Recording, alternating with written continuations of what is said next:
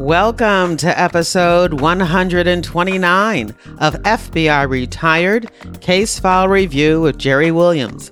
I'm a retired agent writing crime fiction inspired by true crime FBI cases. Today, we get to speak to retired agent Michael E. Anderson, who served in the FBI for 28 years. He was assigned to the San Diego Division, Austin Resident Agency, and as a supervisor at FBI headquarters, prior to reporting to the Houston Division as a White Collar Crime supervisor, managing highly complex financial crimes and intellectual property investigations.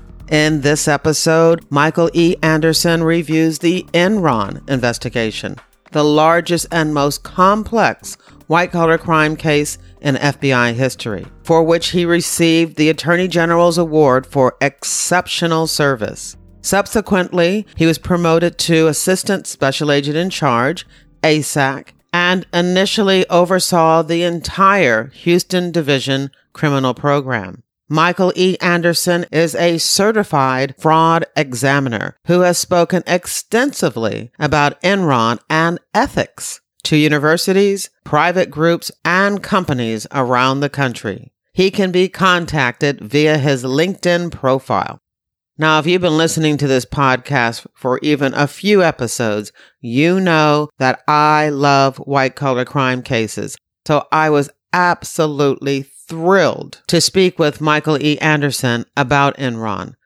Before we get to the interview, I just want to let you know that my brand new 7-week-old grandson and his parents are visiting me this week from Raleigh.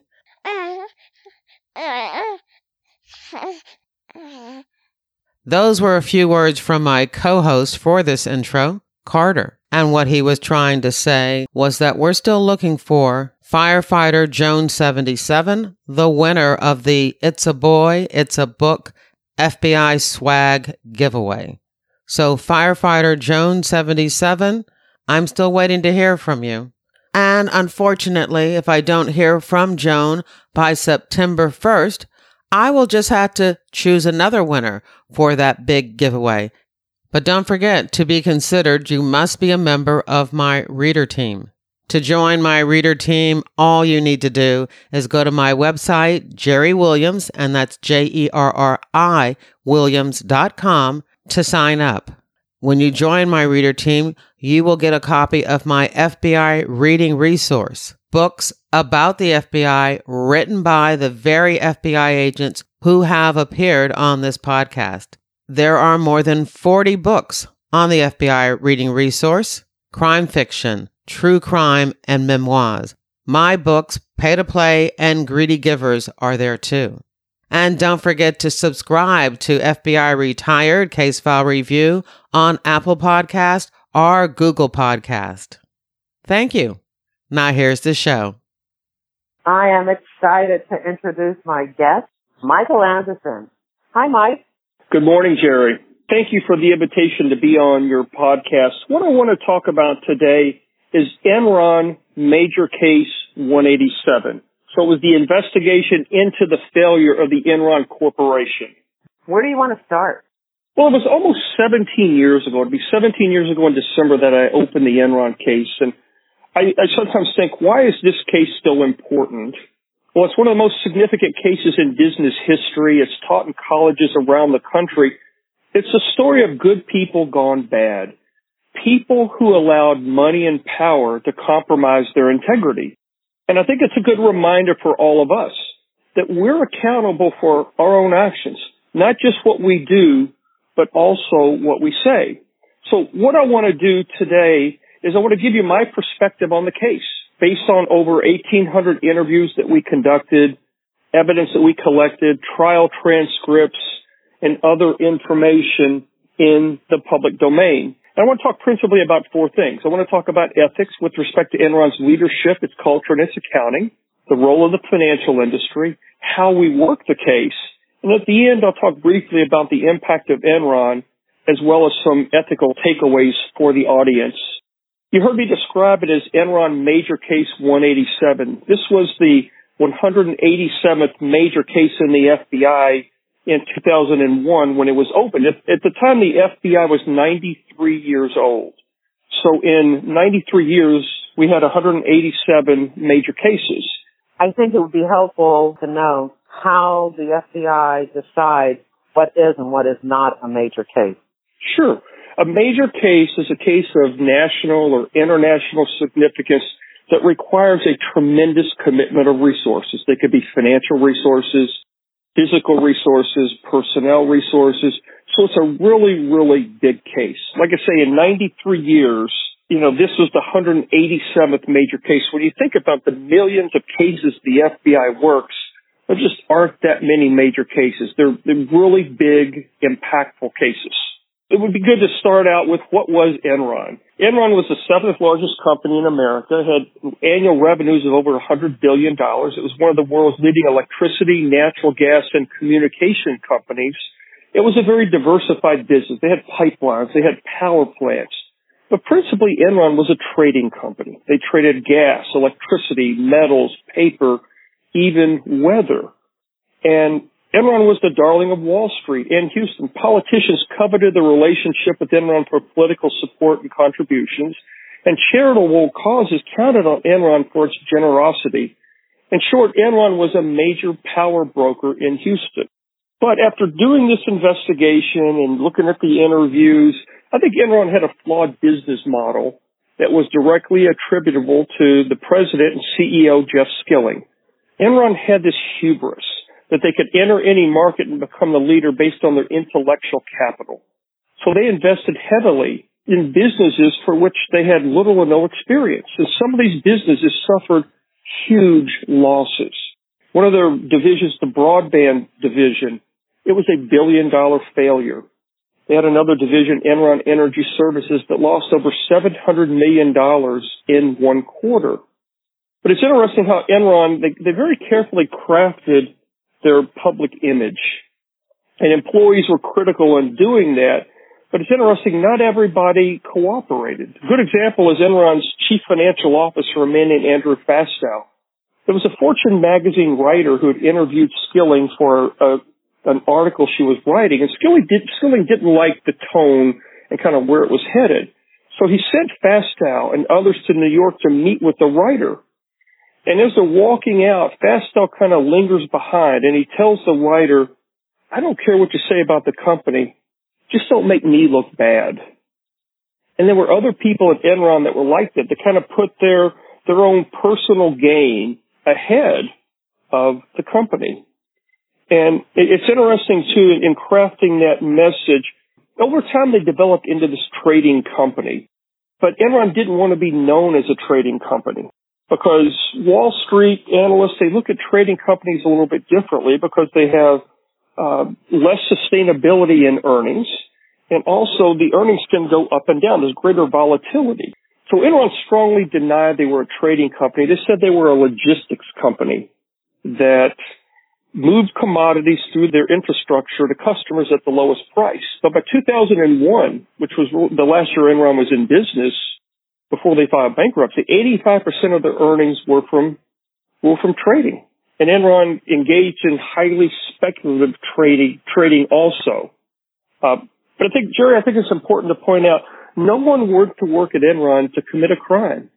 You know, I do a lot of talks to colleges around the country, and I'll tell the students that 20 or 30 years before this happened, that the Enron executives we charged were sitting where all of them were, never dreamed one day they would be charged with a crime.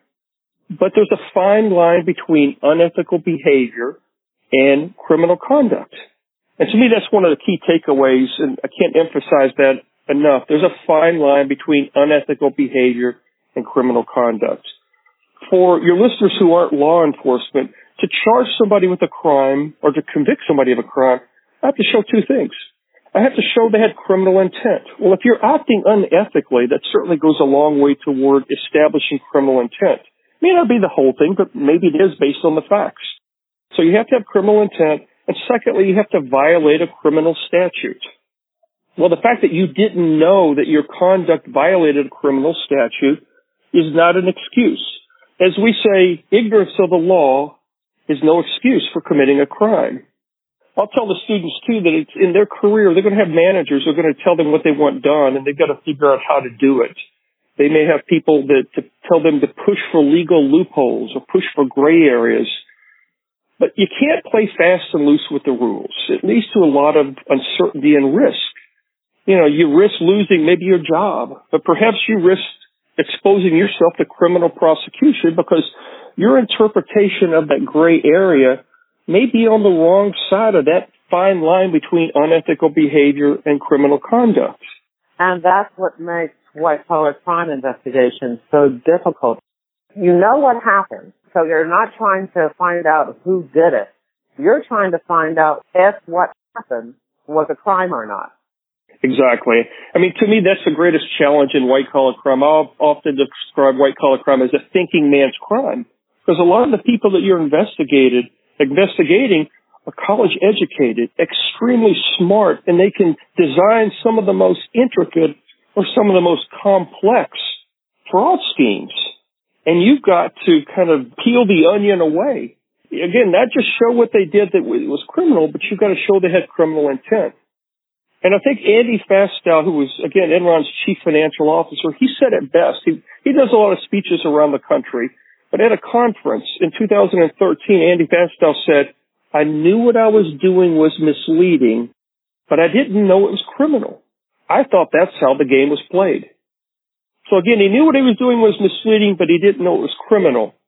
I think that's pretty insightful. As far as factors that contributed to Enron's failure, and I want to touch on these. We're going to talk about ethics. We'll talk about leadership failures. We'll talk about the culture. And then we'll also talk about unethical, fraudulent, and aggressive accounting. I won't get too deep into the accounting. I've got an MBA. I'm not an accountant myself. But I have to touch on accounting at least a little bit. That's surprising. I was assuming that you were a CPA. No, I'm an MBA, not a CPA. But on the task force, we brought in people who were CPAs.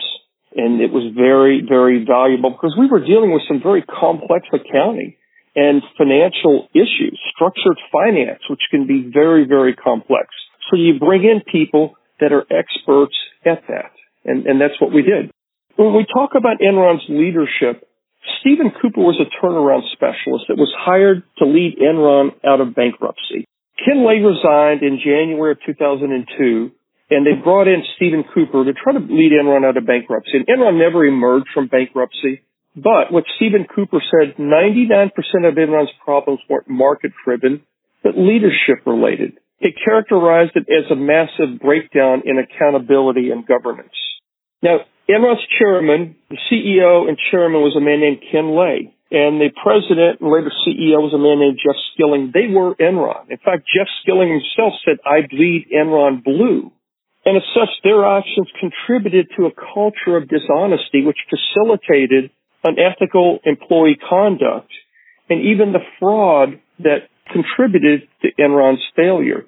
But they were vastly different men. Ken Lay was well-liked at the company. He was this avuncular, this uncle-type figure, this grandfatherly-type figure. He was pleasant. People liked to be around him. There was an analogy between he and Skilling, and it said that when Ken Lay walked into the room, he remembered your spouse's name, your kids' names, what activities they were involved in. But Jeff Skilling was different. He was arrogant. He was abrasive. He was intimidating. That same analogy said when Jeff Skilling walked into the room, he walked in with such an intensity that he wasn't the type person you wanted to cross paths with. Well, as liked as Ken Lay was, Enron employees in part didn't know the true Ken Lay that secretly acted out of self-interest and preservation, who tacitly overlooked transgressions as long as employees were making money for the company, and even overtly hired family members. I think employees overlooked issues with Ken Lay because he was such a good man. He was such a nice man. He was so good to the employees. I think there's a tendency, if you've got somebody who's a nice guy, really good guy, people tend sometimes to give them a pass on maybe something that they do that they don't agree with. But isn't that the con man's persona? To be charming, to be kind. You know, I'll tell you, Jerry, I never met a con man that wasn't likable. You know, like you, I'm a white-collar guy. I worked a lot of economic crimes. I never met a con man who I'm sitting there interviewing him, and I thought, you know, this guy's a decent guy. This guy's a good guy. You know, they have good personalities. They have knowledge over a broad range of subjects. Now, it's shallow knowledge, but they can talk to really almost anything. But then quickly you start thinking, well, that's why this con man was so good, because yes, he is so convincing. Yes. But with Ken Lay, you know, I don't think it was intentional on his part. He was more focused externally, whereas Jeff Skilling ran day-to-day operations of the company. And we'll talk a little bit later about Ken Lay's indictment and Ken Lay's later conviction. But, you know, to kind of go back to where he was within the company, in the autumn of 2001, the stock price at Enron was declining significantly. And for a period of time, Enron employees were locked out of making changes to their pension plans, because of a change in plan administrators. Very, very poorly timed when you think about the way the stock price was dropping. But during that time, Ken Lay was publicly encouraging employees to keep their retirements in Enron stock. And he was very vocal in proclaiming that he was a net buyer, that he believed in the company so much he was a net buyer. But secretly, Ken Lay was selling a lot of stock. In 2001, Ken Lay sold 1.77 million shares of Enron stock for a little over $70 million. But the key is these stock sales weren't on the open market that everybody could see, because Ken Lay had a line of credit, a $7.5 million line of credit that the company gave him. And he would charge up the line of credit, and then he would use his Enron stock to pay it off. And employees had no idea what was going on, because normally when an officer or director buys or sells stock, it's reported every single time to the Securities and Exchange Commission. But in this case, because Ken Lay was selling stock back to the company, Enron employees had no idea, because it only had to be reported one time at the end of the year in a proxy statement, which it was, but that was after Enron had filed bankruptcy. It's interesting, too, with Lay, because he took care of his family and ensured they were enriched in a culture of nepotism. The relationship between Lay family members and the company raised questions about Enron's willingness to keep separate Ken Lay's personal and Ken Lay's business interests. Ken Lay formed Enron. Back in 1985, there were two companies that came together, and Ken Lay became the president of that new company, which was Enron. Ken Lay had been with Enron since its inception. But two of Ken Lay's children worked at Enron, in fact, three of them, because his stepson also worked there in various capacities. But one thing that really incensed employees was they had to use Ken Lay's sister's travel agency for all their corporate travel.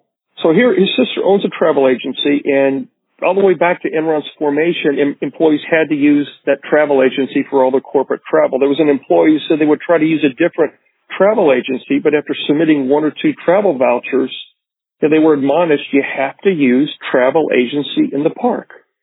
So again, what does it say about a senior leader in a company where, you know, he hires his family? What does it say about a guy? I think that's pretty insightful. Lay also had a history of overlooking problems with employees as long as they were making money for the company. Most significantly was at a place called Valhalla, New York, where there was a group of traders who nearly broke the company. These traders had racked up huge profits shorting barrels of crude oil, so they were betting prices would go down. And they had a trading limit of 12 million barrels. Well, they exceeded that until they had shorted 87 million barrels. So they exceeded the trading limit by 7 times. They brought that to the attention of Ken Lay, but he dismissed it as petty jealousy because he thought these employees were making so much money for the company. Now, eventually, they convinced Ken Lay to at least allow an audit of the books up there. Well, guess what they found? There were 2 sets of books. And if prices had risen, it could have broken the company because Enron was on the hook for about $500 million. And at the time, the asset base was only about $400 million. So it took traders about 3 weeks to unwind those trades, and Enron escaped with a $140 million loss. But the key is Ken Lay ignored concerns that were brought to his attention because he thought these traders were making so much money for the company. And that continued. Even in the autumn of 2001, when again, the stock price was dropping, and Enron was kind of in its death spiral. Lay continued to support the chief financial officer, Andy Fastow. Andy Fastow, some crazy thing that the board had authorized him to run a side business, to run some equity partnerships, and then authorized him to buy assets from the company. I mean, when you think about it, here's your senior most finance person, senior most finance man in the company, but he can run a side business to buy assets from the company. And well, the thing is, those partnerships were used to move underperforming assets off the books to help Enron meet its quarterly numbers. So it was very, very advantageous for Enron to do this. Certainly unethical. They had to waive the conflict of interest provisions in the employee handbook. But nonetheless, Enron used this to their advantage. In early September of 2001, in the autumn of 2001, there were a series of newspaper articles about Andy Fastow's partnerships and illegalities related to them. Ken Lay continued to support Andy Fastow even as late as October the 23rd in an all-employee meeting where he said he and the board continued to have the highest faith and confidence in Andy Fastow. And he only sent him home the next day on an indefinite leave of absence after two board members interviewed Fastow, and they asked him how much money he had made from running these partnerships. And he admitted that he had earned over $45 million from running these partnerships, which far exceeded his Enron salary. And he had told the board that his time and earnings from these would be minimal. I think Ken Lay's attitude about compliance is best summarized in a statement he made at trial, where he said, rules are important, but you shouldn't have to be a slave to the rules either. I think what Ken Lay was saying, rules are important as long as they don't interfere with what you want to do, which was kind of what was at the core of Enron's problems. They played fast and loose with the rules. Why would he allow Andy Fastow to earn this huge amount of income in this side business? What was Ken Lay getting out of it? What Ken Lay was getting out of this was Enron was meeting its quarterly numbers, because Enron was a failing business. 2000, 2001, Enron was failing. And by using these partnerships, Enron was able to meet their quarterly numbers, to meet their annual numbers. And so again, it was advantageous for Enron to do that. Illegal, because it manipulated Enron's earnings. But, you know, and again, I go back to Fastow told the board that his time and earnings from these would be minimal. So Andy Fastow lied. Andy Fastow lied to the board. He lied to Ken Lay because, like I say, he made over $45 million from running these. And so Ken Lay approved him. The board approved him. The president, later CEO, Jeff Skilling knew about these partnerships. Now, Enron put in place rules that were supposed to be followed. They were supposed to be reviewed. And Jeff Skilling was supposed to sign off on the deal approval sheets. But what our investigation found is the review of these partnerships was only cursory, that people signed off on them. You know, they didn't want to deal with Andy Fastow. Andy Fastow was a very abrasive person. He had a temper, and people just didn't want to be on the opposite side from Andy Fastow. And even Jeff Skilling was supposed to approve the deal approval sheets for these partnerships. But what we found is many of the deal approval sheets, Skilling never approved. Skilling never approved them. So the board tried to put in controls to monitor these, but they were never followed. So that's kind of what Enron got out of these, was it enabled them to meet their numbers, to try to keep the stock price up. I guess also that just gives us an idea of the type of money or the amount of money that Skilling and Lay were pulling out of this. If they didn't care that their head finance guy was making an additional $45 million. Well, actually, Jerry, they did care, because when Ken Lay found out about it, that's when he let Andy Fastow go.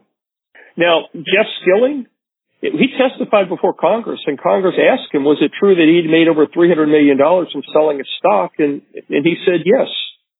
So both he and Lay, both Skilling and Lay, you know, became very, very wealthy from their time at Enron. Again, just in 2001, Ken Lay sold stock for over $70 million.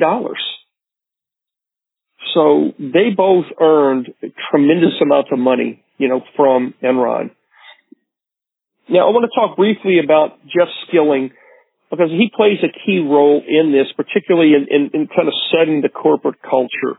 Skilling was brash. He was arrogant. He was abrasive. He was condescending. is a bachelor's degree from SMU, and then he got an MBA from Harvard Business School. And it's kind of interesting, his philosophy. There was a global finance executive who worked directly for Skilling, and he described Skilling's philosophy as, he said, it was all about creating an atmosphere of breaking the rules. For example, our official vacation policy was you could take as much as you wanted, whenever you wanted, as long as you delivered results. He said it drove the human resources department crazy. So here you have your top two executives to where, you know, their philosophy is it's okay to break the rules, you know, as long as you're making money for the company. So when you have your top two executives who have this attitude, don't you think that infects a culture? It absolutely does. And giving Skilling's encouragement for rule breaking and fostering an intimidating and aggressive culture, it's not surprising that the ethical boundaries at Enron eroded away. On two different occasions, Jeff Skilling ordered the manipulation of Enron's earnings to meet analyst estimates. And I'll talk about one just briefly. At the end of June of 2000, the consensus estimate by the analyst was Enron would earn 32 cents a share for the second quarter of 2000. Now, prior to July 14th, the accountants had done their work, and investor relations had prepared a draft press release that Enron had made 32 cents a share. Skilling comes back from a safari to Africa, and he meets with the chief accounting officer and the head of investor relations, and Skilling tells him, I don't want to meet the estimate. I want to beat it by 2 cents. So to find additional earnings, Enron had to improperly tap into a reserve account they had set up to cover a potential liability. And these documents for this reserve account had already been finalized, but they had to be altered to pull out the money Enron needed to get the additional 2 cents in earnings. At Skilling's trial, there was an Enron accountant and an Arthur Andersen accountant who testified that it was improper to reduce that reserve to meet the earnings targets. And investor relations executives, they testified that the only reason those earnings were increased by 2 cents was to satisfy Skilling's desire to beat the estimate and not for any legitimate business purpose. I mean, that's fraud. That's fraud right there. Yes, it is. Skilling was not without his own ethical transgressions. He made a series of investments in a photography business that was owned by his girlfriend. Photography business did about $450,000 in business with Enron, and Enron accounted for about 76% of their revenues. At the trial, at Skilling's trial, he recalled investing $60,000 in the business. But a series of checks we presented showed that Skilling actually invested $180,000. He had previously testified to the SEC that he had invested about $3,000. He failed to tell the board of directors about the investment and his relationship with the business owner. And on the stand, he admitted that it might have been a conflict of interest. That's kind of insignificant in the big scheme at Enron. It's certainly not a criminal act. But the key is, it spoke to Skilling's credibility. It spoke to those in a manner that was far easier to understand than complex accounting or off-balance sheet partnerships or structured finance. It's interesting, too. I think, although Skilling bled Enron blue, he abandoned Enron when Enron needed him the most. In August of 2001, now Enron filed bankruptcy in December of 2001. But in August of 2001, 6 months after he became the CEO, Jeff Skilling resigned. He said he wanted to spend more time with his family, but this resignation was very sudden. And Enron does a press release that says he's leaving because he wants to spend more time with his family, but he's interviewed by the Wall Street Journal within 2 weeks of leaving, and he admitted that one of the reasons that he left was he couldn't keep the stock price up. And I think he's personified in a quote he made to CNN where he said, if I knew then what I know now, I still wouldn't do anything different. How can you say that? Over 20,000 employees lose their jobs, $2 billion in pensions evaporate, $60 billion in market value is gone, but Skilling wouldn't do anything different. He's already admitted to ethical and fraudulent activity, but he would do it again? He would do it again. Now, I will say this, Jerry, Skilling never admitted to fraudulent activity. To this day, he doesn't think he did anything wrong. So no acceptance of guilt on his part. Absolutely not.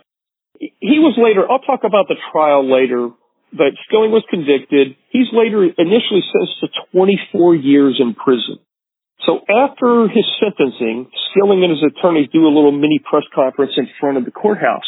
And one of the reporters asked Skilling, hey, you were just sentenced to 24 years in prison. Do you wish you'd pled guilty? Skilling said, no, I didn't do anything wrong. Pretty insightful about both of the senior executives. Wow. And they sat and listened to the same evidence presented to the court and to the jury, and they still came out thinking they did nothing wrong. Absolutely. Both of them, Skilling and Lay, both thought they were wrongly convicted and that they had done nothing wrong. Both of them testified at the trial. And I'll talk about what their defenses were, what they said Enron was, and how they disagreed with the government's evidence. So I've talked about the two senior most executives. Let me move on. Let me talk about Enron's corporate culture. Enron started out as a pipeline company. Pipeline companies generally have very conservative cultures. Pipelines offer a modest but a very steady rate of return. Over time, under Jeff Skilling's leadership, Enron transitions from a pipeline company into a trading company. Trading companies generally have very aggressive cultures. It's a dog-eat-dog, survival of the fittest type mindset. And the Enron culture under Skilling, while it encouraged intelligence, creativity, and risk-taking, it also tolerated infighting, backstabbing, and manipulation. Skilling's culture encouraged vanity and greed. I saw in some evidence that I was reviewing, there was a PowerPoint of a Jeff Skilling speech, and one of the bullet points was, pay people more than they're worth and demand more. And that's what Enron did. Again, Skilling thought greed was the greatest motivator. Generally, Enron's salaries were significantly higher than the industry average, much higher than their competitors. So Enron did pay people more, but demanded a lot from those employees. That is just unbelievable that a corporation values people who are motivated by greed. Not by doing good work, but by greed. That tells you a lot about the people who ran Enron. It does. It does. Again, that was Jeff Skilling. Jeff Skilling drove that culture. Jeff Skilling created that culture at Enron. Employees attempted not only to crush outsiders, but each other. There was a trader who said he was afraid to go to the bathroom because the guy sitting next to him might use the information off his screen to trade against him. So when you think about it, how can a company be successful and sustainable when it has this rot within? It can't. There's a whistleblower at Enron. A lot of people have heard of her, Sherron Watkins. She described the culture at Enron as a complete breakdown in moral values, breakdown in small steps in the wrong direction that accumulated over time. There was an Enron employee who said, once you get there and you realize how it was, do you stand up and lose your job? He said it was easy to get into the mindset, well, everybody else is doing it, so maybe it's not so bad. There were a few people who did speak out. Sherron Watkins, Margaret Ciccone, a man named Stuart Zisman. But the employees who did speak out, they were labeled as disgruntled. They were marginalized within the company. So that kind of gives you an idea of what the culture was like at Enron. You know, some employees in some areas, they had no idea what was going on at the company. They saw Enron as a great place to work. They got paid well. But there were other areas within the company where the culture was exactly as I described, and particularly in the accounting area, the finance area, the trading area. Those were areas where it was extremely, extremely aggressive culture. So we've talked about the two senior most leaders. We've talked briefly about the culture. Let's talk about the accounting. I would be remiss if I didn't talk briefly about Enron's unethical, aggressive, and sometimes fraudulent accounting, because that accounting was used to keep a failing company in business for longer than it should have been. And it's interesting, too, I'm going to talk about accounting fraud, but for your listeners who aren't in law enforcement, there's no accounting fraud criminal statute. Even though you hear a lot about accounting fraud, there's no accounting fraud statute. The principal statutes we use to prosecute corporate fraud are wire fraud, mail fraud, and securities fraud. Now, senior officers at Enron, they breached their fiduciary duty by manipulating Enron's financial statements through the design, implementation, and materially inadequate disclosure of structured finance transactions. They knew they were structuring and implementing transactions that gave the appearance of generating income and cash flow, but keeping repayment is off balance sheet or something other than debt. I'm often asked, well, when did the accounting fraud at Enron start? I always laugh and say, if I knew that, I'd write a book and I wouldn't be out doing these speeches. But I'll say by at least 1997 or 1998, senior officers in tax, finance, and accounting engaged in structured financing activities that caused Enron to incur staggering debt. A good example of Enron's aggressive accounting was something called Project Braveheart.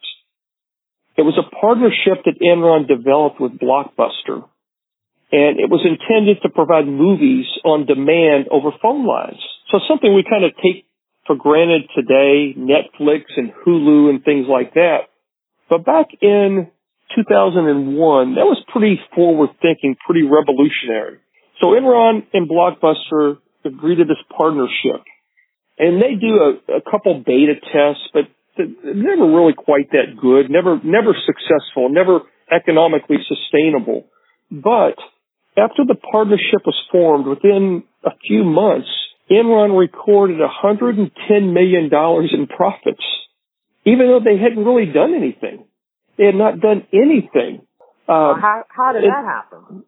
Enron used something called mark-to-market accounting, where they could claim the future values of contracts today. And those valuations are supposed to change. They're kind of based on the conditions. But at Enron, they would claim those future revenues today. And something, mark-to-market accounting is something that a lot of companies use, and it's certainly not anything illegal, but particularly on trading companies. Trading companies use mark-to-market accounting because the values of securities change daily.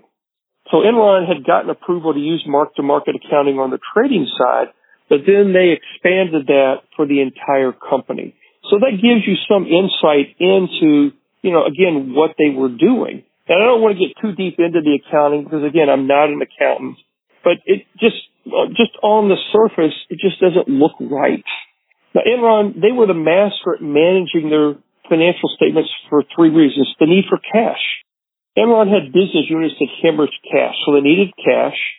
They needed to maintain an investment-grade credit rating. Enron borrowed a lot of money, so they needed to keep the cost of capital as low as possible. And on the trading side, they needed an investment-grade credit rating. And they needed to keep the stock price up. Enron used their stock to collateralize deals, so they had to keep the stock price up. Enron engaged in a lot of structured finance transactions, and that allowed Enron to understate their debt, which favorably affected their key financial ratios. In 2000, 96% of Enron's reported net income and almost 100% of its cash flow from operations were attributable to six accounting techniques. Six accounting techniques. That's unbelievable. And if not for those accounting techniques, Enron's debt would have been $22.1 billion rather than the $10.2 billion that it reported on December the 31st of 2000. So the debt was more than twice what they were reporting. Wow. So I think that's something that shareholders or analysts, they would want to know that. Absolutely, they would want to know that. And these six accounting techniques were all manipulative techniques. Yes.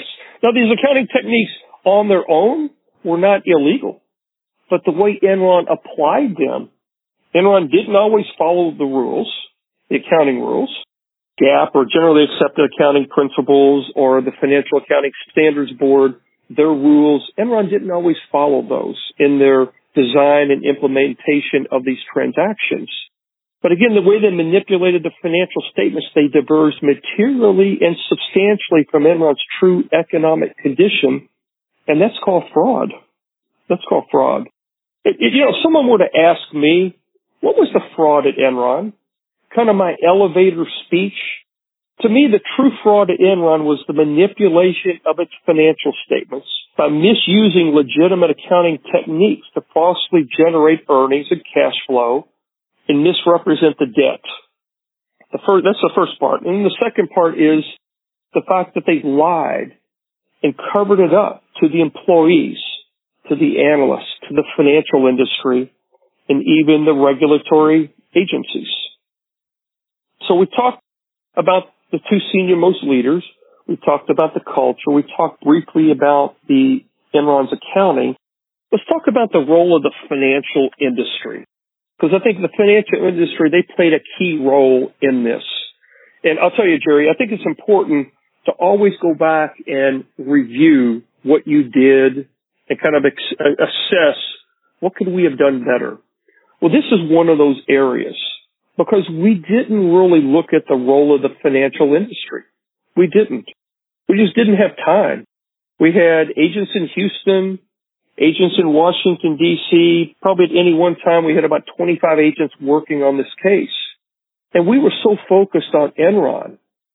But in looking back, we should have looked at the financial industry, whether that's bringing on more people in Houston or bringing on more people in D.C. or even letting another office work that portion of the case. We should have done that. So what I'm going to talk about now, I'm going to touch briefly on the financial industry, but this information is from the Bankruptcy Examiner. When Enron filed bankruptcy, the bankruptcy court in New York appointed a bankruptcy examiner. It was a law firm, and their job was to look at Enron's finances, look at the related party transactions, and they produced a series of reports that they're available on the internet. You know, at one time, I still have my copies, but I mean, I've probably printed maybe 10 different versions of their reports because they were very, very insightful into what was going on inside Enron as well as within the financial industry. But Enron could not have engaged in their accounting without the complicity of the financial industry.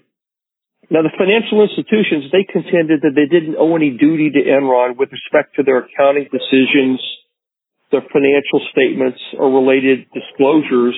But quite frankly, they aided and abetted Enron's financial fraud. When you're talking about the financial industry, I'm assuming that you're talking about outside accounting firms that were supposed to audit the corporation. That's certainly one part. Arthur Andersen did both the internal and the external accounting at Enron. But what I'm specifically talking about here are financial institutions, Citigroup, J.P. Morgan Chase, Barclays, Deutsche Bank, CIBC, and Merrill Lynch. Those were the six financial institutions that were key. Each one of those appeared to have violated or ignored their own guidelines for appropriateness, and each had knowledge of the wrongful conduct that Enron engaged in.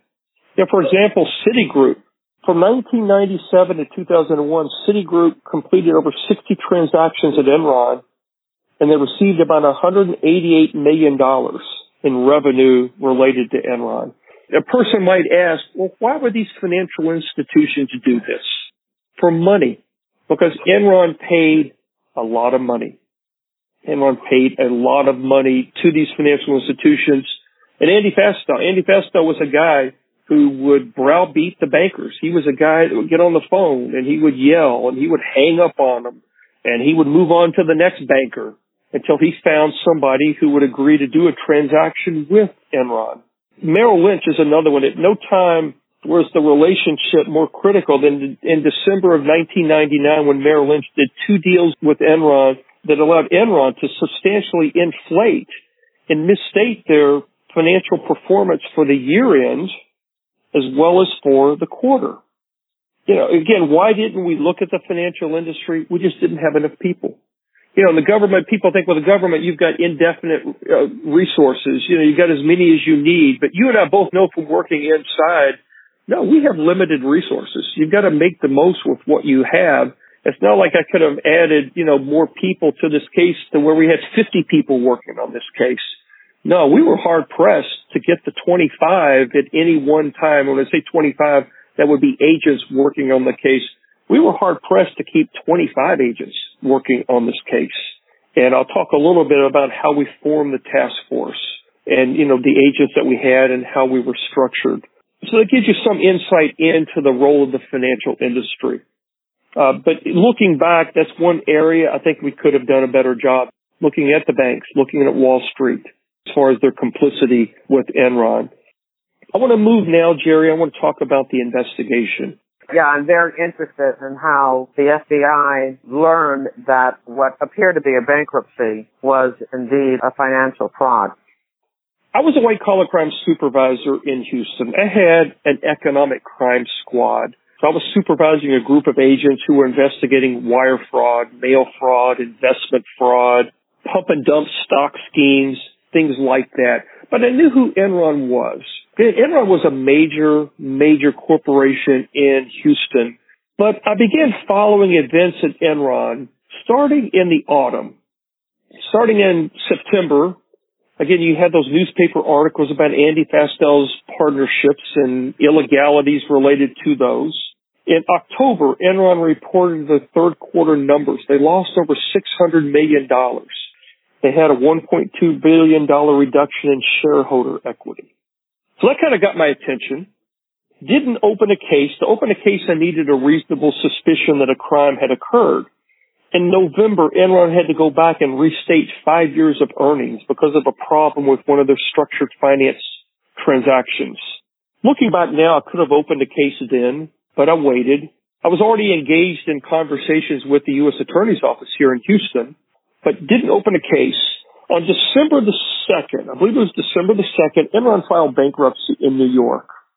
And 2 days after that, I opened the case.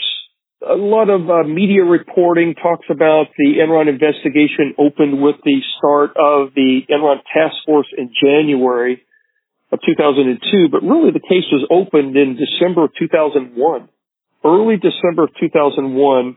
So I type up a nice communication and name my subjects: Ken Lay, Jeff Skilling, Andy Fastow, and others unknown. And I go to open the case, and I thought, you know, I better check indices just to make sure nobody else has a case open.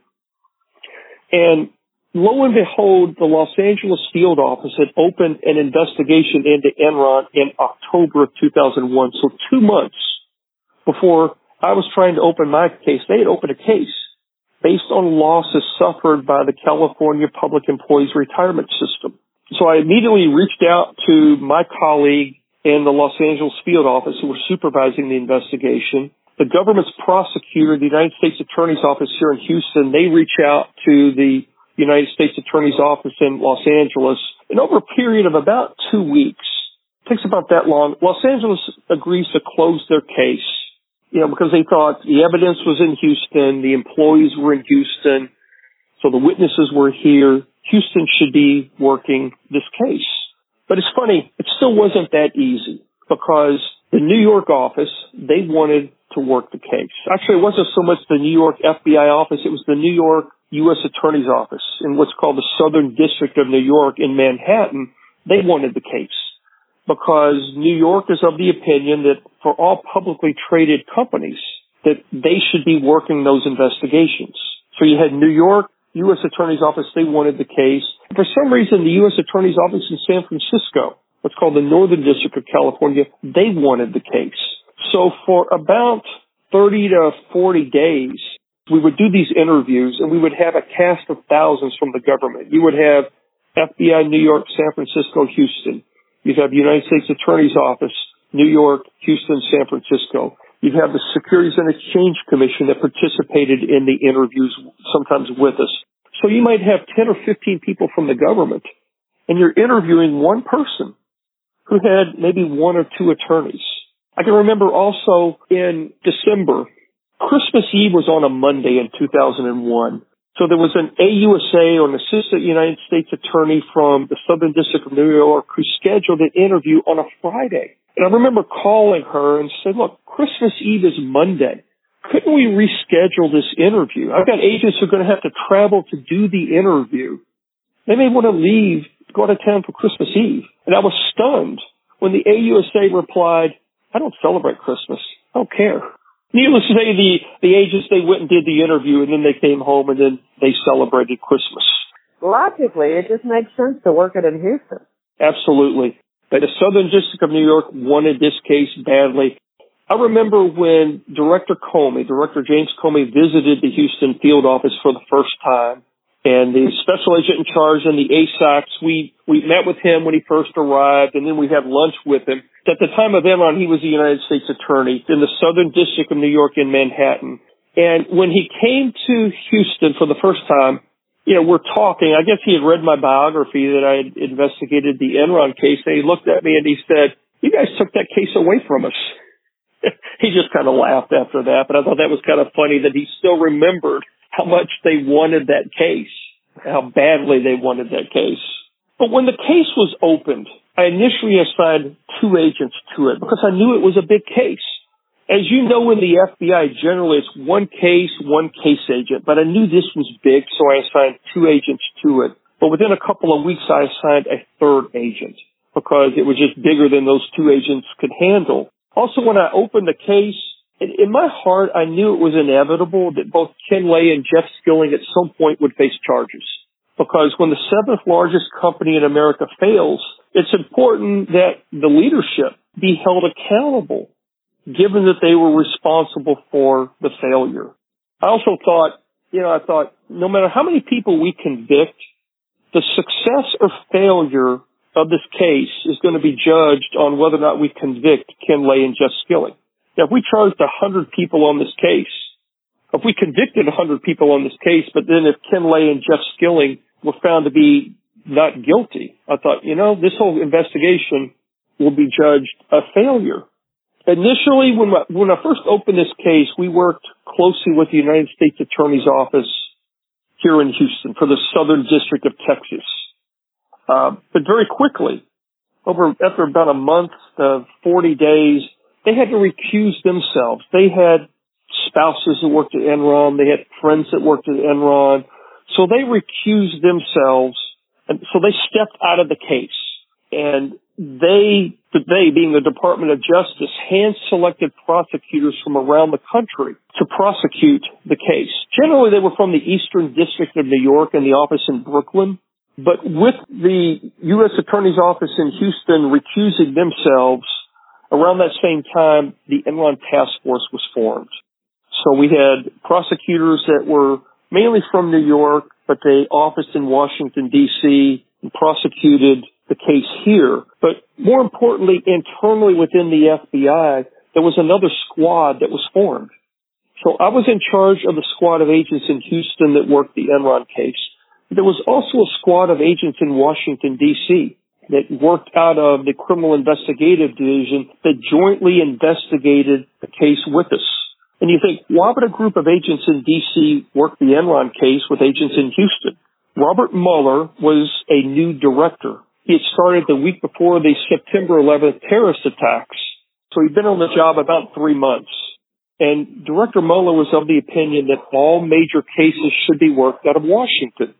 And I can remember one weekend coming in and having to do a briefing book for the special agent in charge of Houston to take and go back to meet with the director to talk about Houston's role in the case. And so, I'm working with the United States Attorney's Office, and for this briefing book I had to put together. I had to put together a book that identified potential subjects, potential charges, an investigative strategy. And they also wanted biographies. They wanted biographies of the agents in Houston who were going to work this case. And we, both in Houston and D.C., we took agents internally and picked the right agents, the agents who were CPAs or agents who had structured finance experience, who had major case experience. So we took agents internally from Houston and internally from Washington field office. But then the FBI also canvassed around the country for agents who had the experience we needed to work on this case. And in Houston, we transferred 5 agents from outside. I think D.C. transferred a similar amount, and that was the kind of the inception of the Enron Task Force. So again, you had agents in Houston and agents in Washington, D.C. who worked together. in retrospect, maybe not the most effective or the most efficient structure, but that's what Director Mueller wanted. And we worked hard to make that structure work. We integrated the groups to where we had agents in Houston and agents in Washington, D.C., working together on the same transactions or the same portions of the investigation, because we didn't want separate groups working separate portions of the investigation, because you've got to create a synergy. And we did that, again, by integrating the groups so that they were working together. To have them partner up. So there was an agent in Houston who was working on this aspect of the case with an agent in Washington. Absolutely. We put them together in teams, because when you have 25 plus FBI agents, you've got 6 or 8 prosecutors, it was easy to put them together into teams so that you could work several different areas of the case at the same time and to be able to move it forward. But absolutely, so within an area we were working, we'd have agents from D.C. and agents from Houston working together, kind of creating a synergy, leveraging each other's experience. Organizationally, we were headed by an inspector in charge, Joe Ford, in Washington, D.C., that oversaw the entire investigation. Joe was able to stand up to the prosecutors when necessary, and at times that was needed. Joe never hesitated to tell people who disagreed with him that he had been appointed by the director to run this case. Joe stayed on the case for, I don't know, 2.5 years. So I'm extremely thankful for Joe and the leadership he showed and the way he was able to move this case forward and work with the prosecutors to do that. But when you open an investigation like this, where do you start? The 7th largest company in America fails. Where do you begin? Well, certainly we had newspaper articles that alleged illegalities at Enron, Wall Street Journal, the New York Times, the Houston Chronicle. The Securities and Exchange Commission, they had launched an informal inquiry that was later elevated to formal inquiry. So we had information from the SEC. But probably one of the most valuable things we had at this case, at the beginning of the case, was something called the Powers Report. William Powers at the time was the dean of the law school at the University of Texas at Austin, and he was hired by Enron to head up a special committee to look at Andy Fastow's partnerships, to look at their related party transactions. And on February the 1st of 2002, he produced what's called the Powers Report. The case was opened December of 2001. We had the Enron Task Force formed in January of 2002. So right after the Enron Task Force was officially formed, William Powers produces what's called the Powers Report. That was a roadmap. That was a gold mine. At the beginning of this case, we focused on 3 areas. We looked at insider trading. We looked at Andy Fastow's off-balance sheet partnerships. We also looked at the improper use of reserves. Enron had a business unit, Enron Energy Services, it was called. And in one quarter, they lost over $700 million. And Enron took Enron Energy Services and they consolidated it into their trading operations and then improperly used reserves to hide those losses, to cover those losses. So those were the areas we started first focusing on. But again, when you have 25 plus FBI agents, 6, 8 prosecutors, it was easy to put them together into teams and look at a lot of other areas. We looked at Arthur Andersen. We looked at possible perjury by Jeff Skilling, because Jeff Skilling testified before Congress. There were Enron executives that were called to testify before Congress, and anyone that had any potential criminal liability all exerted their Fifth Amendment right against self-incrimination. Everybody except for Jeff Skilling. Jeff Skilling actually testified. It was kind of combative with Congress. He was abrasive with Congress. So we looked at possible perjury by Jeff Skilling. We looked at fraud in the broadband area. We looked at accounting fraud. We looked at a lot of other areas. And we proactively investigated and prosecuted this case. Agents and prosecutors worked more closely together on this case than any other case I've ever seen. We didn't have to investigate every possible criminal act. We didn't have to prosecute every crime. We came across just those that were the most egregious or had the greatest impact. Talk about investigative challenges. There were tremendous investigative challenges on this case. Again, it's the largest and most complex white-collar crime case in FBI history. It was designated a major case. There were tremendous investigative demands on the agents. We did all of our own interviews around the country, around the world, although the war was primarily limited to the United Kingdom. But generally in the FBI, if I need somebody interviewed in Los Angeles, I send a lead to Los Angeles and say, go out and interview Michael Anderson, collect any evidence he might have. I'll describe the case. But this one, because it was so complex, we did all of our own interviews. And not only that, generally when you send a lead to another office to interview somebody, you might get back a 5 or 10-page interview write-up, maybe 15 pages. But on this one, it was nothing to have interview write-ups that were 30, 40, 50 pages over very complex accounting and finance. So not only are the agents out doing interviews, but also reviewing evidence, because we collected a lot of evidence on this case. So then we've got to look at that evidence to find criminal activity. But we also have an obligation.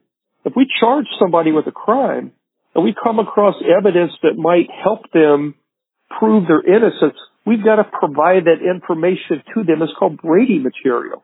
So the agents, doing interviews, they're reviewing evidence. There was a lot of pressure on the agents on this case. It was like drinking out of a fire hose every day. I used to sometimes laugh and call it the Enron investigation, the Hotel California, because you could check in, but you could never leave. Because most of the agents who started this case, they finished this case. They were on the case at the end for the most part. But who were they interviewing? We interviewed business leaders who had transactions, who dealt with Enron. We interviewed some key business leaders, Steve Ballmer, who at the time was the president of Microsoft. Again, he was a witness. I want to imply that anything was wrong there, but he was a witness because he had done some business. He knew Jeff Skilling. We interviewed Scott McNeil at Sun Microsystems because they did business with Enron Broadband Services. So the universe of the Enron case just wasn't Houston, because Enron had operations throughout the world, across the country. So you had Enron employees, but then there were also other people who were key witnesses on the investigation that lived outside of the Houston area.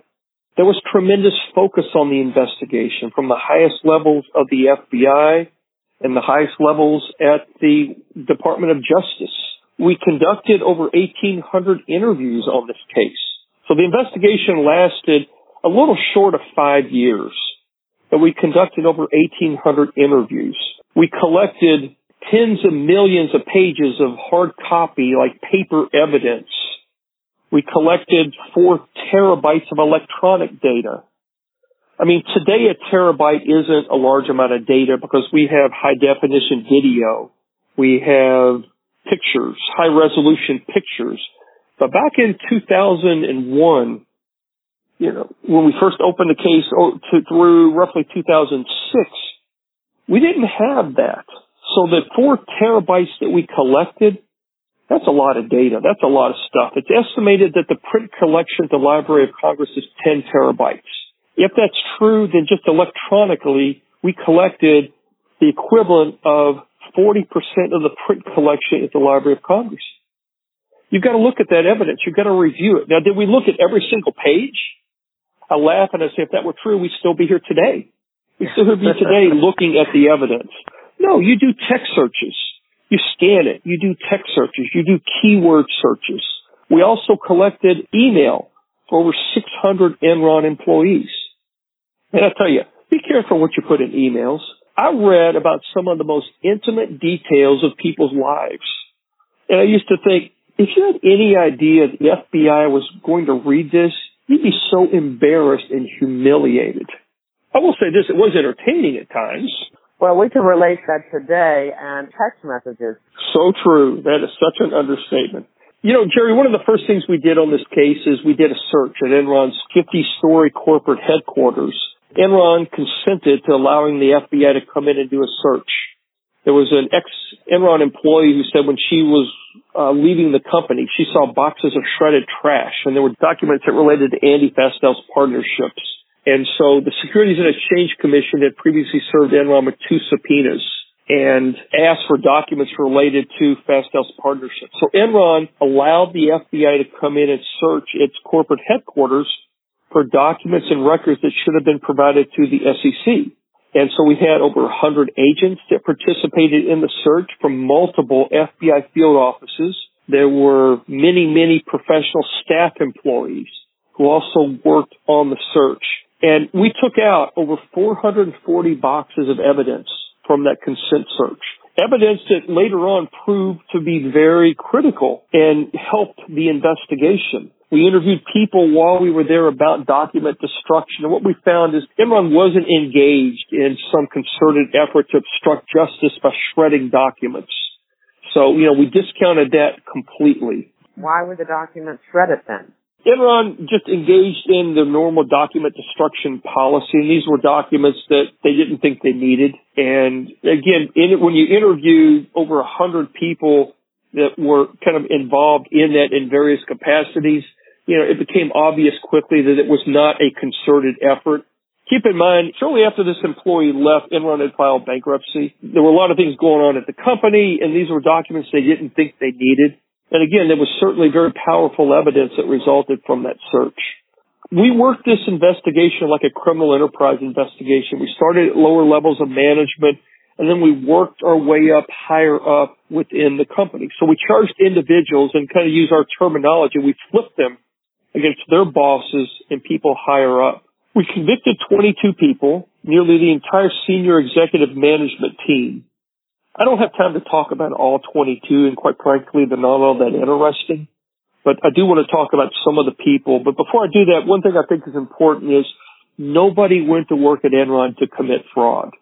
Never dreamed one day they'd be charged with a crime. But at some point, they stepped across that fine line between unethical behavior and criminal conduct. So the first people we charged were these British bankers based on a fraud deal that Andy Fastow had worked out with them. They pled guilty to wire fraud and were later sentenced to 37 months in prison. That puts a lot of pressure on a man named Michael Copper. Michael Copper was somebody who got money from that fraudulent transaction, somebody who actively participated in the formation of it as well as the execution of that fraud. Copper was a managing director at Enron. He was a close associate of Andy Fastow. Copper actually left employment at Enron to run Andy Fastow's partnerships, these off-balance sheet partnerships I talked about earlier. They were called LJM. Copper leaves to run the partnerships. Michael Copper came in, and Michael Copper pled guilty in August of 2002 to conspiracy to commit wire fraud and money laundering conspiracy. But the key is Michael Copper cooperates. So now we've got our first Enron cooperator. We've got agents out doing interviews. We're reviewing evidence. We're collecting additional evidence. But now we've got somebody on the inside who's helping us, who's guiding us. Copper was later sentenced to 37 months in prison. Copper was a pretty good witness. He testified at several trials. He confirmed the criminality of that deal with the British bankers, which was called Southampton. He confirmed that Skilling lied to Congress when he said Enron was in great financial shape. He talked about the fraud within the broadband division, where we eventually convicted some of the executives. He told us that Andy Fastow told him to get rid of his computers, which later resulted in Andy Fastow being charged with obstruction of justice. He also said that Ken Lay was supportive of those partnerships that Andy Fastow ran and understood their significance to Enron. So again, he ties Ken Lay to criminal activity. In October of 2002, we indict Andy Fastow in a 78-count indictment, charging him with wire fraud, money laundering, obstruction of justice, and conspiracy. 14 months later, Andy Fastow pleads guilty. He pleads guilty to conspiracy. He was later sentenced to 6 months in prison. But now we have our first senior executive at Enron. If you look at Enron's corporate headquarters, all the executives sat on the 50th floor, the top floor of the building. We're now on that 50th floor because we have Andy Fastow who's cooperating. Fastow was a difficult witness. He wasn't always the nicest guy. He was somebody that yelled and screamed to bankers or other employees. But when he first came in, he was in denial. He pled guilty because he was guilty, but he was in denial. But over time, he came to, understand his guilt and what he had done at Enron and testified at several trials. Defense attorneys tried to beat him up. I think he kind of held his own. So the difference between him and Skilling and Lay is that he pled guilty and believed that he was guilty. Yes, that's absolutely true. He pled guilty because if he had gone to trial, I'm confident he would have been convicted and gotten a very lengthy prison sentence. But by pleading guilty and cooperating, he got credit for that cooperation, extensive cooperation. He was later sentenced to 6 years in prison. But his cooperation, the things he told us were critical to the convictions of Ken Lay and Jeff Skilling. He talked about how he met with Ken Lay after Skilling left and outlined the problems at Enron.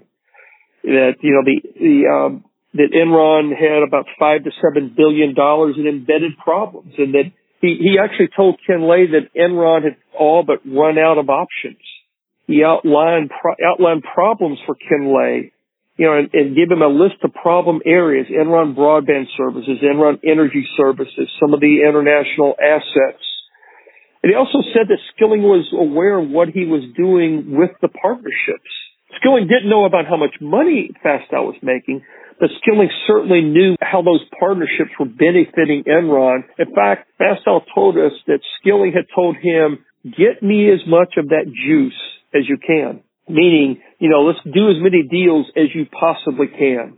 So Fastow cooperates, later sentenced to 6 years in prison. Next, we get a man named Ben Glisan. Ben Glisan was Enron's treasurer. He was indicted on 24 counts of conspiracy, wire fraud, and money laundering. 5 months later, Ben Glisan, he pleads guilty. Ben Glisan didn't want to cooperate with the government. And it's interesting, too, the day he pled guilty, he actually went to prison.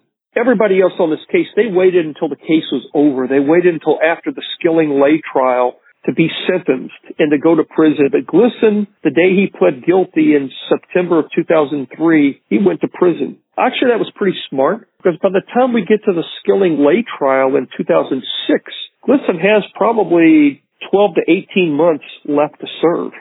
Glisan was a smart man. I had two senior agents, both been in the FBI 20-plus years, both accountants, go out and they interview Glisan early on. And they came back and they said Glisan was one of the smartest people they had ever met. Glisan designed some of the most complex transactions that Enron was engaged in.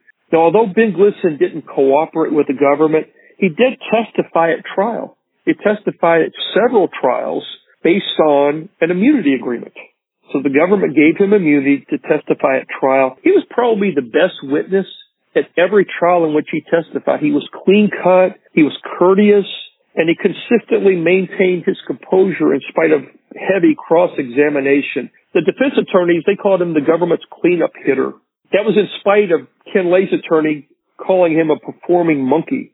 Let me ask you a question, because I don't understand his thought process, because most people plead guilty to get special consideration from the court. You, of course, would get additional consideration from the court if you cooperated.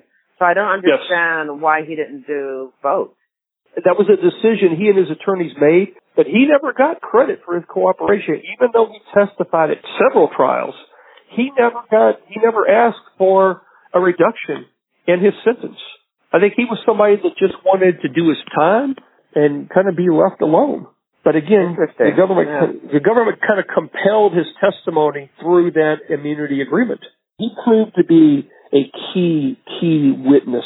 He also talked about meeting with Ken Lay in August and September of 2001 and talking about Enron's poor financial condition. He talked about how Ken Lay lied, when he talked to credit rating agencies, when he talked to the employees, when he talked to analysts. He talked about Andy Fastow's off-balance sheet partnership deals, that several of them were fraudulent, and kind of went through those. He talked about that the internal problems at Enron were well known to both Lay and Jeff Skilling. So again, he was a key cooperator. So you can see how we're kind of moving up. We start out with three British bankers. We move to managing director, chief financial officer, the treasurer, Next person in line is the chief accounting officer, a man named Rick Causey. We indict Rick Causey in February of 2004 on 29 counts of wire fraud, securities fraud, and insider trading. Rick Causey, he also pleads guilty. So in December of 2005, we're preparing for the Skilling, Lay, Causey trial that was starting in January of 2006. Right after Christmas in 2005, Rick Causey pled guilty. So we've got Enron's chief accounting officer who's pled guilty and is cooperating and willing to testify at trial. We never called Causey to testify at trial. We didn't need him. I don't think he would have been a strong witness just based on his personality. But certainly we had the chief accounting officer ready, willing, and available to testify. Also, his guilty plea changed the dynamics of the Skilling-Lay trial, because now the trial is no longer about accounting, because we've got the chief accounting officer who's cooperating. So Causey cooperates, and he talks about Skilling's false statements and analyst calls. He said that Skilling had told him to make sure that Fastow didn't make too much money from running those partnerships. He talked about the fraud at in that Southampton deal, that deal with the British bankers. Rick Causey was somebody that Fastow went to and told, hey, this is what the bank wants to unwind the transaction. He didn't know about the fraud at the time, but he was able to confirm the statements that Andy Fastow made that were fraudulent. So again, you see how we're moving up the ladder within the company. Next, we charged Skilling in a 40-count indictment in February of 2004 with wire fraud, securities fraud, insider trading. He was later convicted by a jury on 19 of 28 counts. Originally sentenced to 24 years, 4 months in prison, but $58 million buys you a very vigorous defense. And that's a number I got from the New York Times. So Skilling spent $58 million on his attorneys, and wow, they appealed his, a lot of money. Ken Lay's attorneys were paid $30 million. I got both of those numbers from the New York Times. Skilling, he appeals his conviction all the way to the Supreme Court. And the Supreme Court reversed one of the counts on which he was convicted, what's called the honest services count, that we had charged Skilling with that. You know, honest services is that someone's employer has the intangible right to their honest services. Different judicial districts around the country had interpreted that statute differently. But the Supreme Court took the case to set the standard of what honest services fraud was. And what the Supreme Court says was that you could only charge honest services fraud if there were kickbacks or bribes that were paid. Well, certainly we didn't have that in this case. So that count was reversed. And then the Supreme Court sent it back to the lower court to determine whether or not Skilling should get a new trial or be resentenced. Well, thankfully, the court determined that he should just be resentenced. So Jeff Skilling was resentenced to 14 years in prison. In fact, he's still in prison now. If you go to the Bureau of Prison website, his estimated release date is February of 2019. Skilling was greatly personally impacted by this, not just because he was incarcerated, but when you talk about the impact of somebody on a personal level, while Skilling was in prison, both his parents died. He had a son. His youngest son died while he was in college in California. Skilling wasn't allowed to go to any of the funerals. That's pretty tough. When you think about, to me, just think about the toll that would take on a person to lose both your parents and a child, and you're not allowed to go to the funerals. So again, I think that's something that people need to think about. I could do prison. Well, no, there are a lot of other factors besides you just doing prison. Every single prisoner, it affects the entire family. Sometimes it's hardest on the family. But let's talk about Ken Lay. In February of 2004, we indict Ken Lay on 11 counts of wire fraud, securities fraud, and conspiracy, and then bank fraud and false statements to a bank. When Skilling left the company in August of 2001, Lay went from chairman and stepped back down to CEO. So we charged Ken Lay with statements that he made. Ken Lay goes out and makes these rosy statements about how great Enron was doing. I think in Ken Lay's mind that if he's able to turn things around, people will never really know how bad things were at Enron. Well, Ken Lay wasn't able to turn things around, and he was held accountable He was held responsible for those statements that he made. You know, it was difficult to put together a case on Ken Lay. We had two previous investigative teams that looked at Ken Lay on accounting fraud. We also did an outreach investigation because when Enron was failing in the autumn of 2001, Ken Lay reached out to some of the senior-most members of President Bush 43, his administration. We interviewed people like Vice President Dick Cheney. We interviewed Alan Greenspan, who was the Fed chair. We interviewed the Secretary of Commerce, Donald Evans. We interviewed the Secretary of the Treasury, Paul O'Neill. We interviewed the President's Chief of Staff and his Deputy Chief of Staff. And what we found was Ken Lay didn't reach out to every one of those people, but he reached out to several. And he kind of laid out Enron's internal problems and described the dire impact it would have on the financial markets if Enron failed. I think what Ken Lay was hoping was that these people he reached out to would offer some type of bailout or some type of assistance to Enron. But what we found was they were smart enough not to do that. So Ken Lay lays it out there, how bad things are and the dire effect on the financial markets, but they didn't take it. They just listened to Ken Lay and left it at that. Nobody ever offered a bailout or any assistance. One of the criticisms or critiques that people had about Ken Lay's indictment is they said, well, that's Ken Lay's job to be the corporate cheerleader. As a CEO, that's his job to be the corporate cheerleader. I want to give you an example of what Ken Lay said, and we charged Ken Lay with fraud. And what I want you to think about was that corporate cheerleading, was that a criminally misleading statement? Well, Ken Lay was convicted on all counts.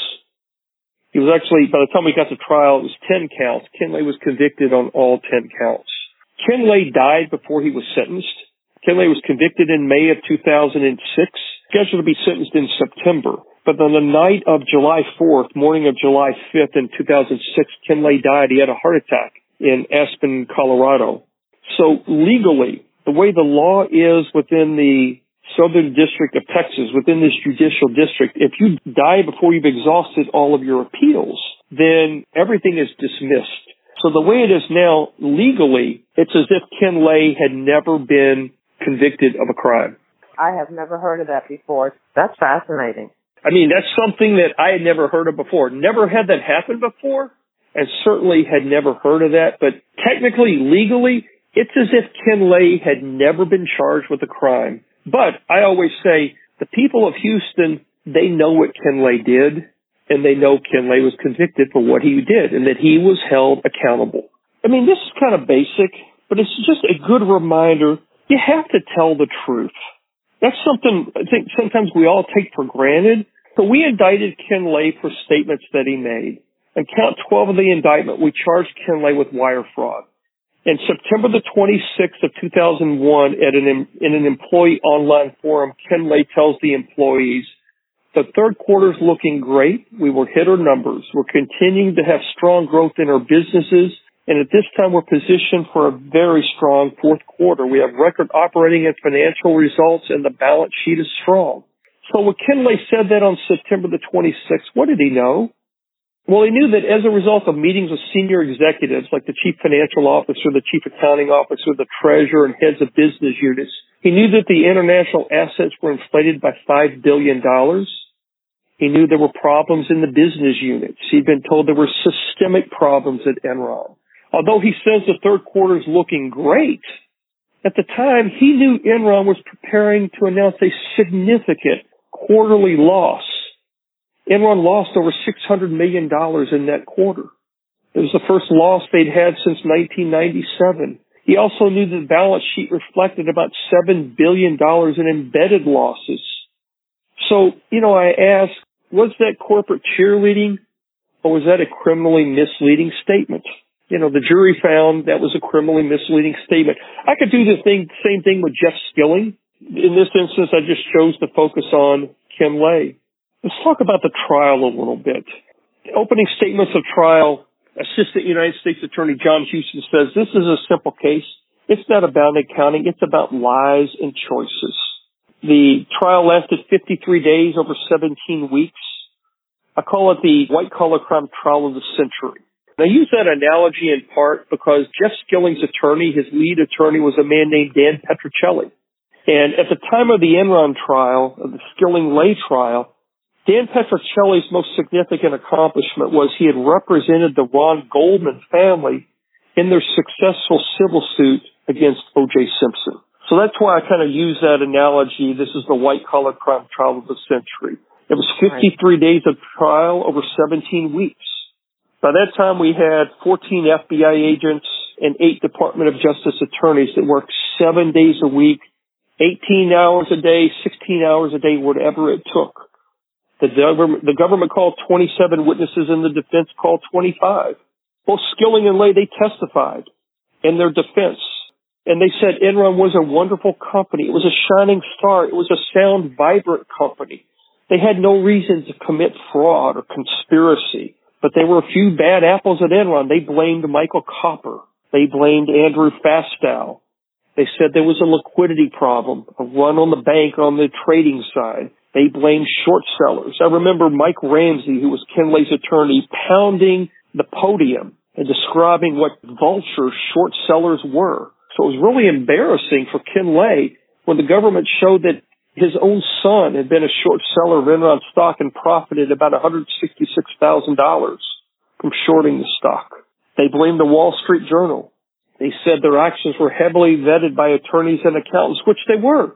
But when attorneys and accountants are given incomplete information or false information, how valuable is that vetting? They said people cooperated out of fear of decades in prison. They blamed everybody but themselves. Wow. The jury deliberated 6 days, and the jury came back. Skilling was convicted on 19 of 28 counts, and Ken Lay was convicted on all counts.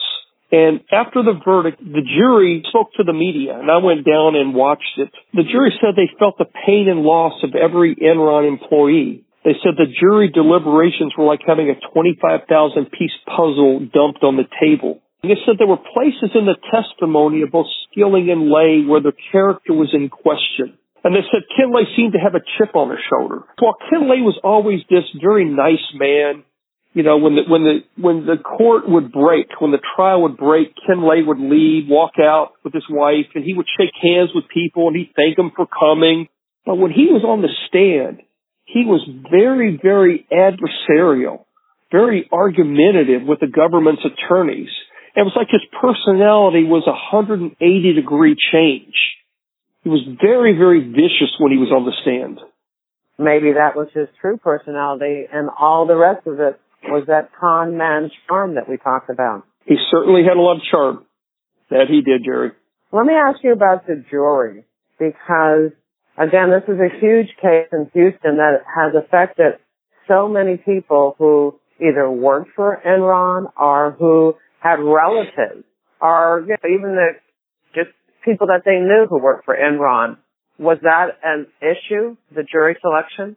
That was certainly something that the defense tried to make a jury issue or an appeal issue, because the defense, they wanted this trial moved.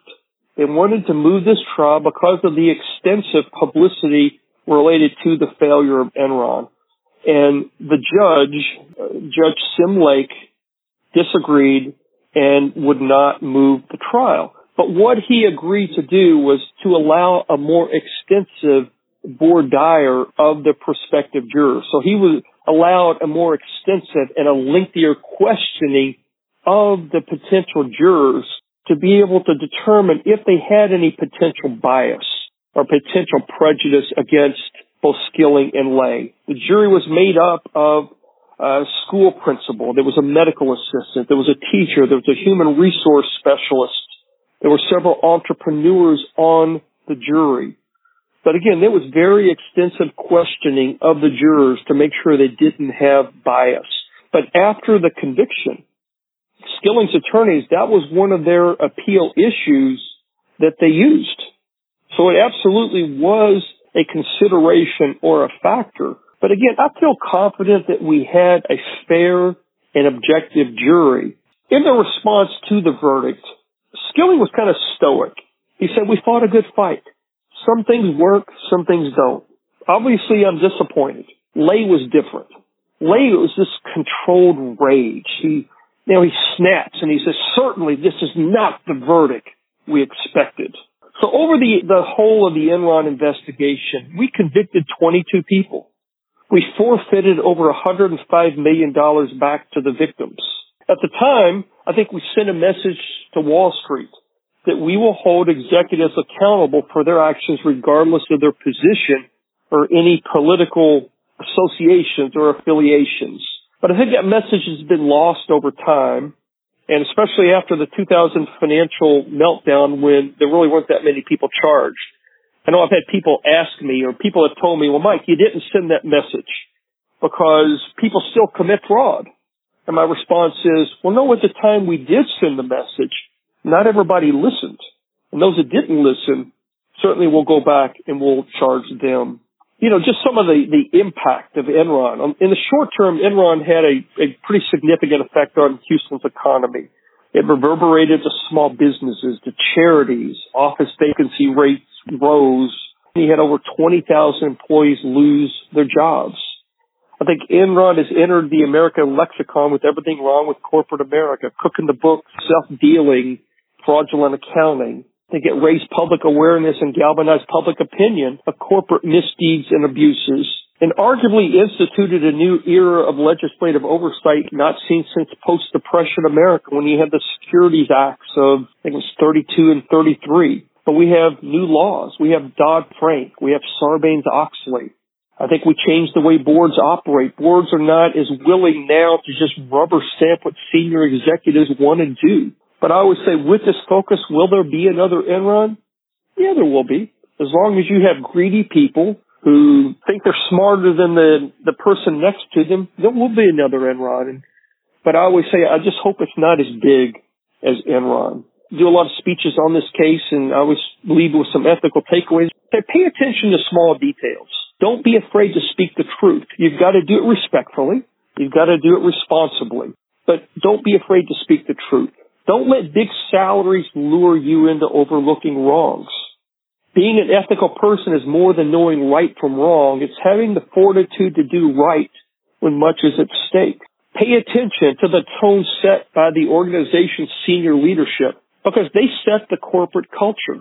Employees look to them to see what's permissible within a corporate culture. It's more than just a code of ethics. And I would say, if your value systems are challenged and there's tolerance for ethically challenged employees, get out of that job. And lastly, if you're not always honest, there may come a time in your life where you want to make a stand for what's right, but you're filled with fear that you're going to be caught for something that you've done. So it's not easy to be honest and ethical, but it's the right thing to do. But not just for individuals, but also for corporations. It's important for corporations to conduct their business with honesty and integrity. Enron had a vision and values video where they said they dealt with people with absolute integrity. They played by all the rules. They meant what they said, and they said what they meant, and it's both Skilling and Lay talking. And I'll use that video or a snippet or a portion of that video in my speeches. And I always point out that when Skilling and Lay both say that, they knew that wasn't true. You go back to Andy Fastow, what Andy Fastow said at that conference. I knew what I was doing was misleading, but I didn't think it was criminal. I thought that's how the game was played. But it does seem that our country is kind of flipping back to some of those things that may have gotten us into trouble back then, especially when it comes to deregulation. Is that something that we need to be concerned about? That's a great, great question. I may be naive.